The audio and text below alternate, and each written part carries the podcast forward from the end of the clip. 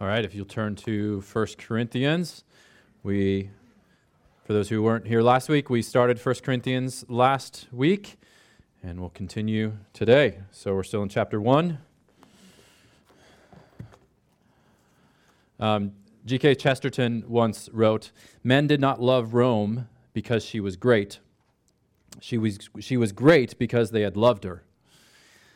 The idea being that because some people were willing to love the city of Rome when she was unlovely, when she was perhaps just ordinary, she became lovely and great and extraordinary.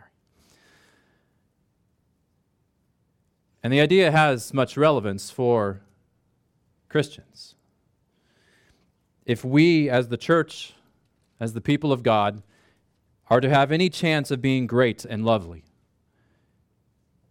it is completely uh, dependent on God first being willing to love us when we don't deserve it. It is only the initiative taking, commitment making, and then promise sustaining, faithful love of God that will make anything out of any of us. And so, as Paul continues to begin this letter to this church in Corinth that was making a good case as one of the most dysfunctional churches in all of history. They were doing their part. He begins with the grace of God.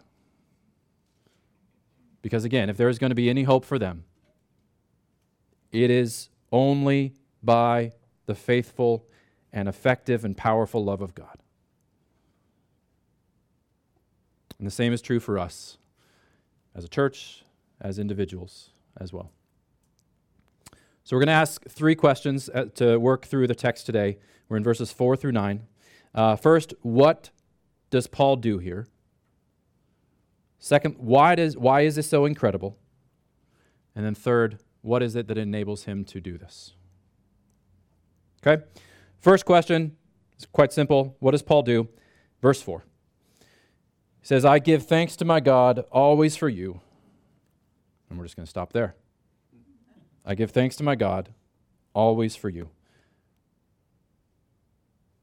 Obvious answer to this first question. We don't need to spend too much time on it. Paul gives thanks. Now, this was not unusual for writing a letter in that time. Um, if you turn to many of the other letters in the New Testament, Many of Paul's letters, you'll find similar beginnings. In 1 Thessalonians, he begins, We give thanks to God always for you. In 2 Thessalonians, Paul again begins, We ought to always give thanks to God for you. So this was customary to begin a letter with thanks. So there's nothing unusual about that until you consider who Paul is writing to the church in Corinth. Which leads to the second question Why is starting a letter this way so incredible. It seems that if there was ever an individual who had a legitimate right to not be thankful for a church, it would be Paul towards the Corinthians. If, if we had the time and we were to, to skip over this first part of 1 Corinthians, read the rest of the letter, and then come back and without you having read the first part of the letter and you were asked like how do you think paul begins i highly doubt you would come up with I give thanks for all of you, always. A few things to know about the church in Corinth, which we'll discover as we work through this over the next year or so. First of all, there's some serious moral concerns in this church. Uh, some people are suing each other, taking each other to court, certainly not displaying the kind of humility and love and selflessness that are meant to characterize God's people. Others appear to be going into prostitutes. And then there's a guy notoriously who is sleeping with his mother in law, with his father's, uh, sorry, his stepmother, his father's wife. And in this situation, the church as a whole seems to be unconcerned, even perhaps proud that this shows their quote unquote freedom in Christ. Secondly, the Corinthians are confused or ignorant about some significant issues. So some of them wonder if it's even okay for Christians to be married and if sex in marriage is okay. So Paul both has to tell them, no, you can't go into prostitutes, and yes, sex is okay in marriage. interesting uh, pastoral concerns he has here. They are also confused about the nature and power of the gospel. So many in the church in Corinth assumed or thought that the power of the gospel rested in the delivery, rested in the charisma of the speaker. And so they, they wanted to see smooth, kind of entertaining, showy messages delivered. And then, third, there are some in the church that don't think much of Paul or his ministry. Paul had planted this church a few years before, but many in the church don't really like him too much. They prefer other teachers. And not only do they prefer other teachers, they are making a big deal out of this, which is causing divisions. They're saying, some of them are saying, well, I follow Paul. And others are saying, well, I, I, I follow Apollos or Peter or Christ. And this is not just pitting teachers against one another, it's actually distorting the gospel. And so Paul has heard all of these reports. Letters have been written to him, people have come to him as he's in Ephesus. And uh, put yourself in Paul's situation. Here is the church that you planted, that you spent 18 months planting and discipling and sharing the gospel with. You've given your life, much of your life to them. You hear all of these concerning reports. And, and you know all of the, the witness of the church that is meant to be giving glory to God and witnessing to God among the other peoples around them is doesn't look too great at this point. If you're human, you are feeling frustrated. You're, you're angry, you're disappointed with this church. Many of you have felt similar things towards churches. Many of you have been hurt by and let down by and sinned against by churches, by church leadership, by people in churches. Or at the very least, we've been hurt by other believers. And we've felt disappointed and frustrated and angry at our fellow brothers and sisters in Christ. And what is really easy to do in those times is to be only concerned about justice, right? This is wrong. Something needs to be done. They must be corrected. Somebody needs to step in and do something. And to just feel this overwhelming sense of justice. And to be very clear, Paul is going to do all of that as he gets into this letter. He's going to use every means to correct and confront them. He's going to call out their sin, he's going to appeal to them, he's going to use bitter sarcasm to help them see their errors. He's going to spe- specifically tell them to remove from their fellowship and not even associate with this guy who was sleeping with his father's wife unrepentantly. And then at the very end of the letter, he says, If anyone has no love for the Lord, let him be accursed. So, whatever we're going to see Paul do here in giving thanks, this is not just kind of turning a blind eye to what is really happening in the church. It's not sugarcoating things, overlooking sin and all of the issues there. But in light of all that, how incredible and surprising that Paul begins not with a series of some choice four letter words. What is going on? But he begins I give thanks to my God always for you. Always. I mean, he didn't have to add that word in there. Like once in a while. No, I give thanks to my God always for you. And everything in the text makes this seem like this is genuine. I mean, Paul can be very sarcastic at times, but this seems to be very genuine. Paul is genuinely thankful for the Corinthian church. Now, to press this a, a little bit more before moving on, uh, this is not just, I hope, an interesting observation we are making. Like, oh, that's nice. Maybe we could learn something from Paul here. Maybe not. Uh, maybe even Paul is out of line. Is he making a mockery of justice and ultimately in sin because he's not calling them out right away? He needs to lay into them. No. If this is inspired scripture, if this is the very words of God to us and for us, then Paul is not in any wrong, in any sin here, in giving thanks for these people, for this church. There are very good biblical, pastoral, theological, discipleship reasons for what is Paul is doing here. Which means that there are very good biblical discipleship reasons that we should seek to do similar, which we'll get into. So, third question What is it that enables Paul to do this?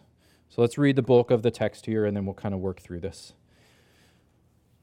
Verse 4 I give thanks to my God always for you. And then here he gives a reason because of the grace of God that was given you in Christ Jesus. That in every way you were enriched in him, in all speech and all knowledge, even as the testimony about Christ was confirmed among you, so that you are not lacking in any, any gift as you wait for the revealing of our Lord Jesus Christ, who will sustain you to the end, guiltless in the day of our Lord Jesus Christ. One more verse God is faithful, by whom you were called into the fellowship of his Son Jesus Christ our Lord. So, in short, very clearly, Paul can give thanks for the Corinthian church because of the grace of God in Christ Jesus. Their whole existence, their whole identity as a church, as believers, is owing not to themselves, but to the grace of God. From beginning to end, they're obtaining God's salvation in the first place, they're being built up and bearing fruit confirming that salvation, and the hope of making it securely to the end are all owing to God's grace. And that's what Paul gives thanks for. So, kind of work through this. He starts with the initial work of grace. Because of the grace of God that was given you in Christ Jesus, the testimony about Christ was confirmed among you.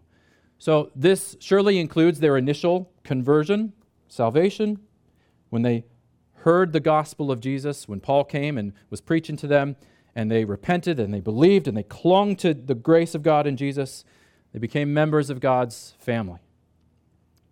But this also likely includes all that God has done and will do to confirm, to bear the fruit of godliness, and to confirm their faith. So Paul says there, in every way you were enriched in him in all speech and knowledge. Um, this is likely pointing to visible demonstrations of God's Spirit, um, the gifts of the Spirit that we'll get into later in the, in the work, that were notable among the Corinthians. So there is visible evidence that God's Spirit is working among them.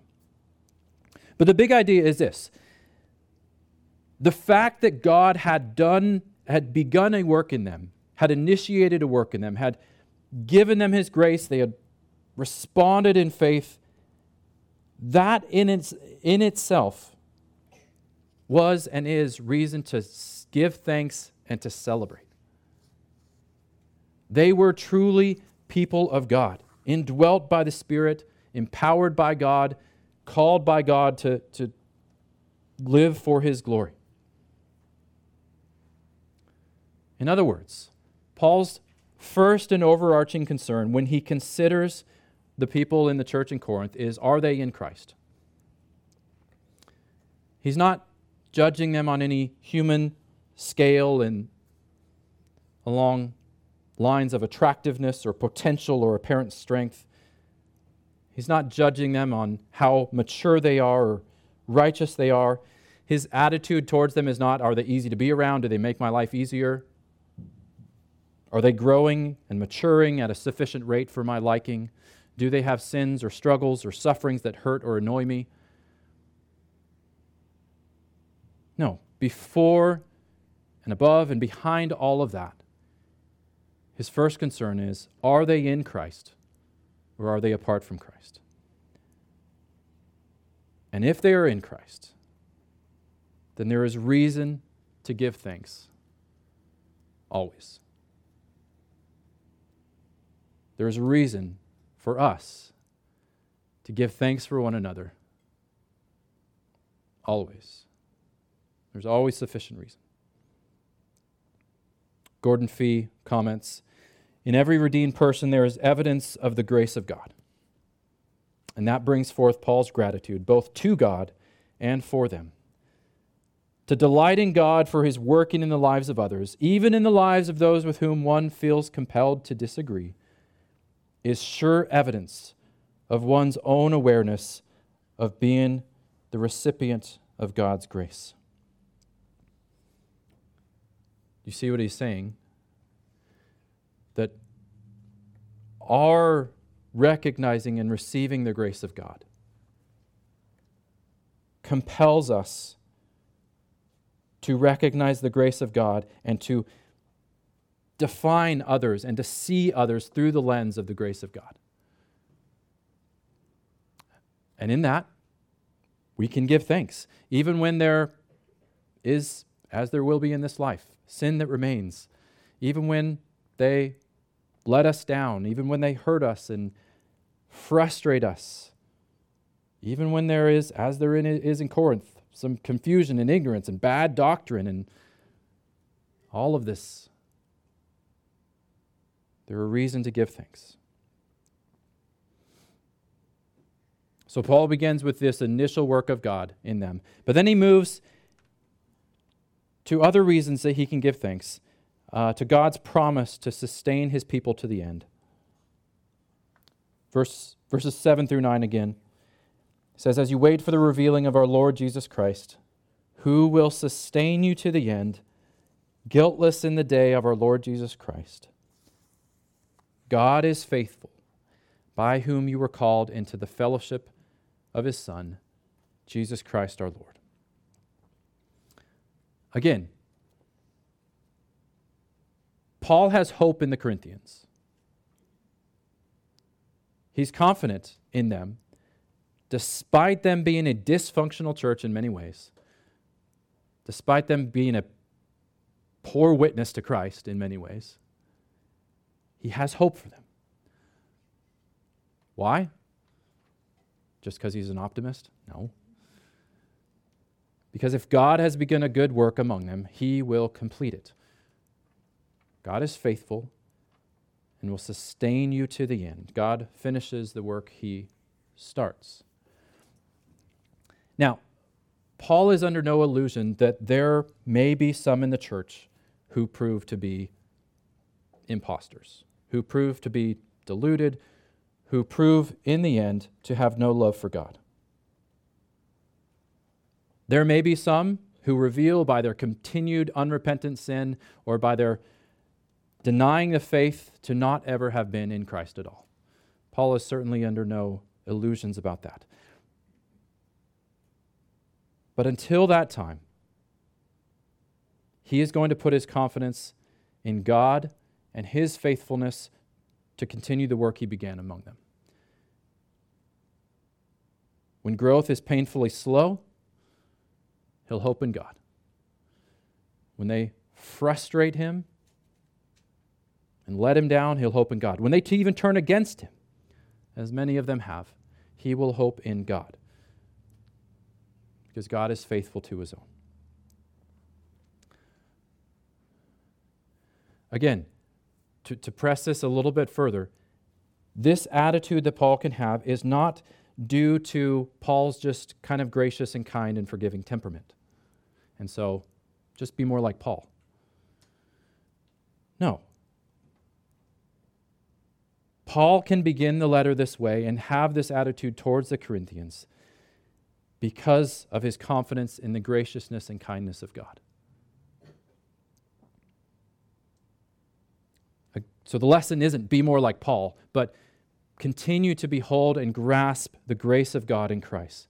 Consider and cling to the tender kindness of God by faith.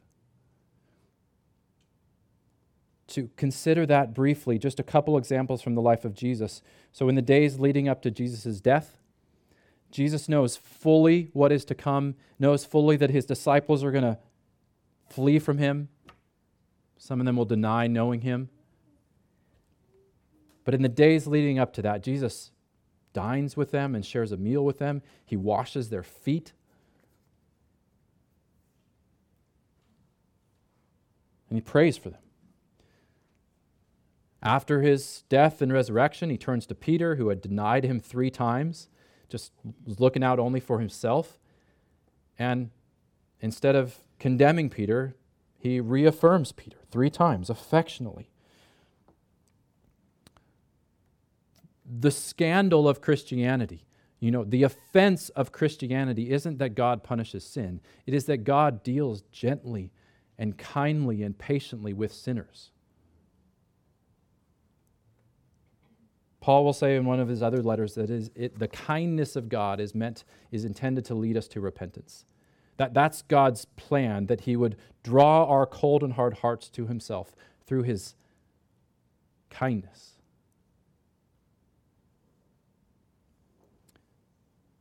An English pastor from the 1600s wrote, "We are apt to think that he, God, being so holy, is therefore of a severe and sour disposition against sinners." and not able to bear them. No, says he, I am meek. Gentleness is my nature and temper. So here's the point. If this is how God deals with us, if this is how the holy, perfect God, who is just, deals with us in our sin, patiently and gently lovingly enduring with us. We ought to deal with one another in the same way patiently, gently, and lovingly. I mean, Jesus says plainly, just as I have loved you, you also are to love one another. Which doesn't mean just go out and, you know, make up some definition of love and do, do that. No, love as I have loved you. Love one another.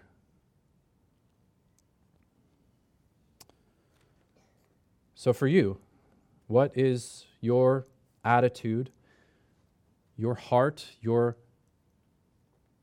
affections towards one another, towards other believers, especially in this church? First of all, just in general, do you actively give God thanks for one another?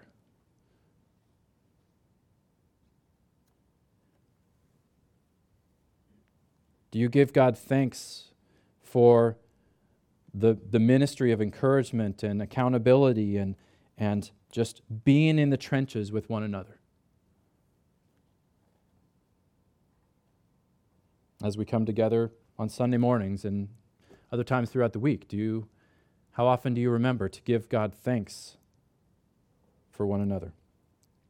But more to the point, what is your attitude when others reveal their sin, or hurt you, or frustrate you, or annoy you, or reveal themselves to be much more immature or weak than you thought.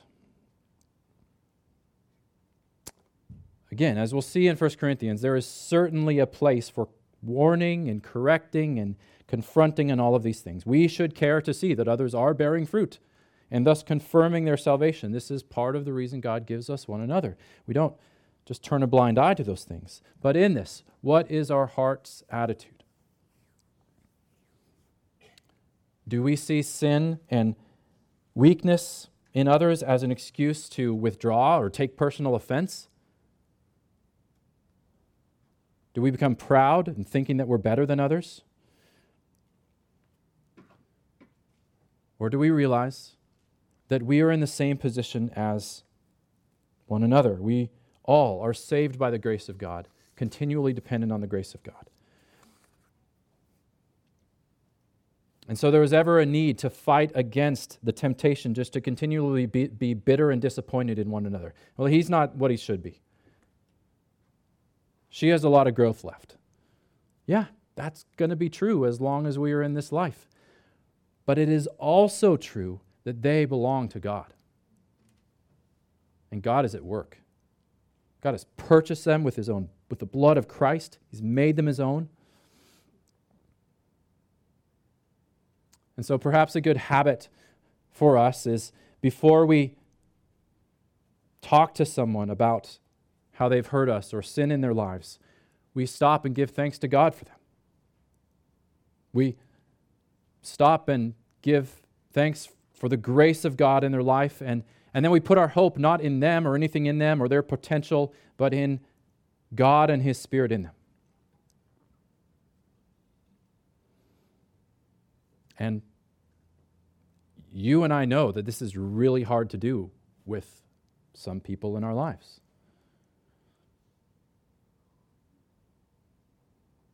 Often it's those closest to us that can hurt us the most and make it so hard to be thankful to God for them.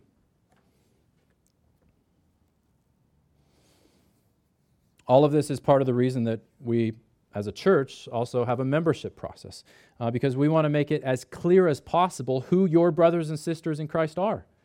Like, who is it that I'm actually supposed to be thankful for?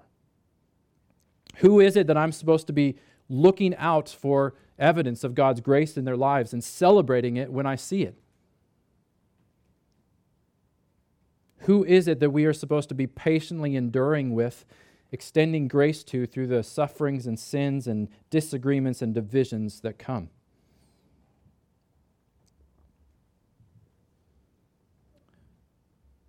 You see, belonging to a church isn't just about what we can get out of it, the benefits it gives us. That's how we are conditioned to judge everything, right? We are consumers. Everything in our world is training us to be consumers. And our first thought is, what's the benefit? What am I getting out of it? But more than that, belonging to a church in part is about increasing the thanks and the thanks and the praise that we give to God right? The church is a context that is where we see the grace of God at work and where we are taught and trained in, to, to give greater worship to God. And you, you, you actually have to come together with one another to do that, to see the grace of God at work and to give thanks for it.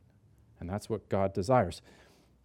And if this is true of a church like the Corinthian church, I mean, is, is it can it not also be true of almost any church built on the Word of God?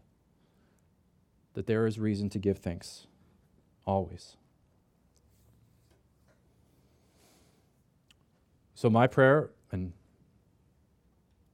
I would encourage your prayer to be, to include that this attitude, this disposition, this hope would characterize us as a church that our hope and confidence in one another would not be in one another, but in God and His grace that has begun a good work and His faithfulness to carry that out to the end.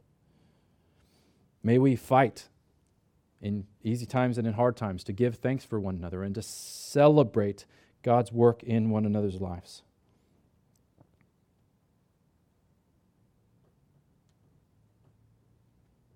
Again, our hope is in the faithful and effective grace of God. And we're going to celebrate that, that work of God and that grace of God in communion now, as we do each week.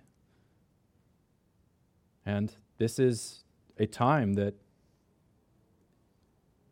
not just reminds us, but also humbles us of all that God has done for us and that as an example for us to give ourselves and, and submit ourselves to serve one another in this way.